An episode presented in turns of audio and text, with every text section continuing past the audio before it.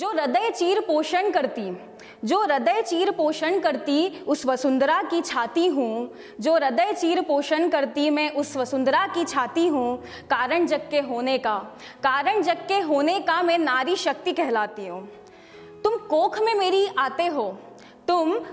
मेरी आते हो तभी मनुपुत्र कहलाते हो।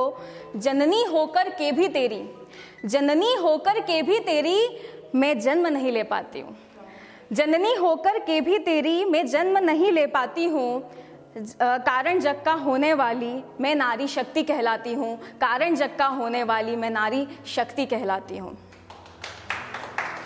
मैं दाव लगाई जाती हूँ आग में तपाई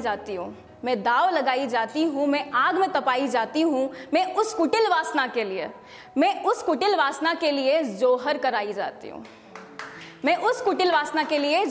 जाती हूँ। जोहर का जो मीनिंग होता है वो पहले ज़माने में लड़कियों को जब उनके पति की डेथ हो जाती थी तो उसके साथ ही दफना नहीं बोल सकते हम लोग, उनको जला देते थे चिता के रूप में, ताकि जो वहाँ के राजा हैं और जो दूसरे पुरुष हैं वो उस पर गलत नज़र ना डालें। तो उस कुटिल वासना के कारण मैं जोहर करवाई जाती हूँ।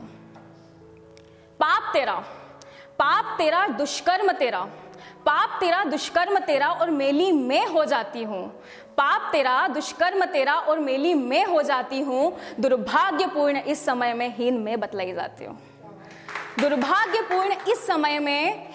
बतलाई जाती हूँ। मैं जन्मदात्री मनुपुत्रों के अत्याचारों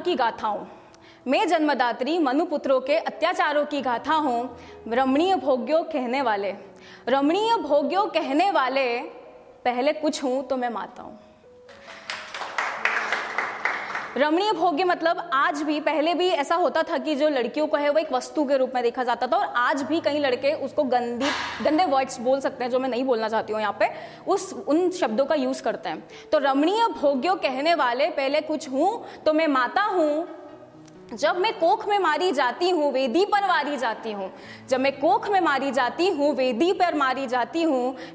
वारी जाती हूँ।